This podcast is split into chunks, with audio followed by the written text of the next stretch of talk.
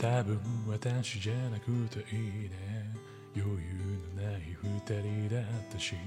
気づけば喧嘩ばかりしてさごめんね。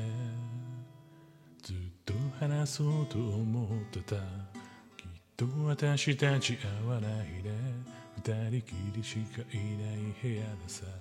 あなたばかり話していたよね。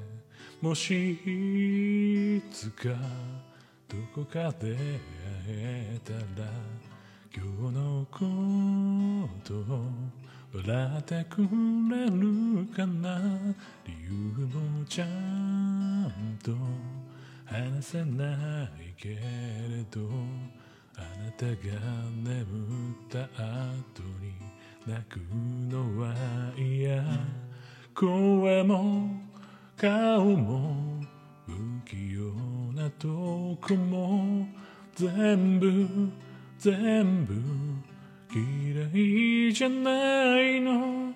ドライフラワーみたい君との日々もきっときっときっときっと色あさる。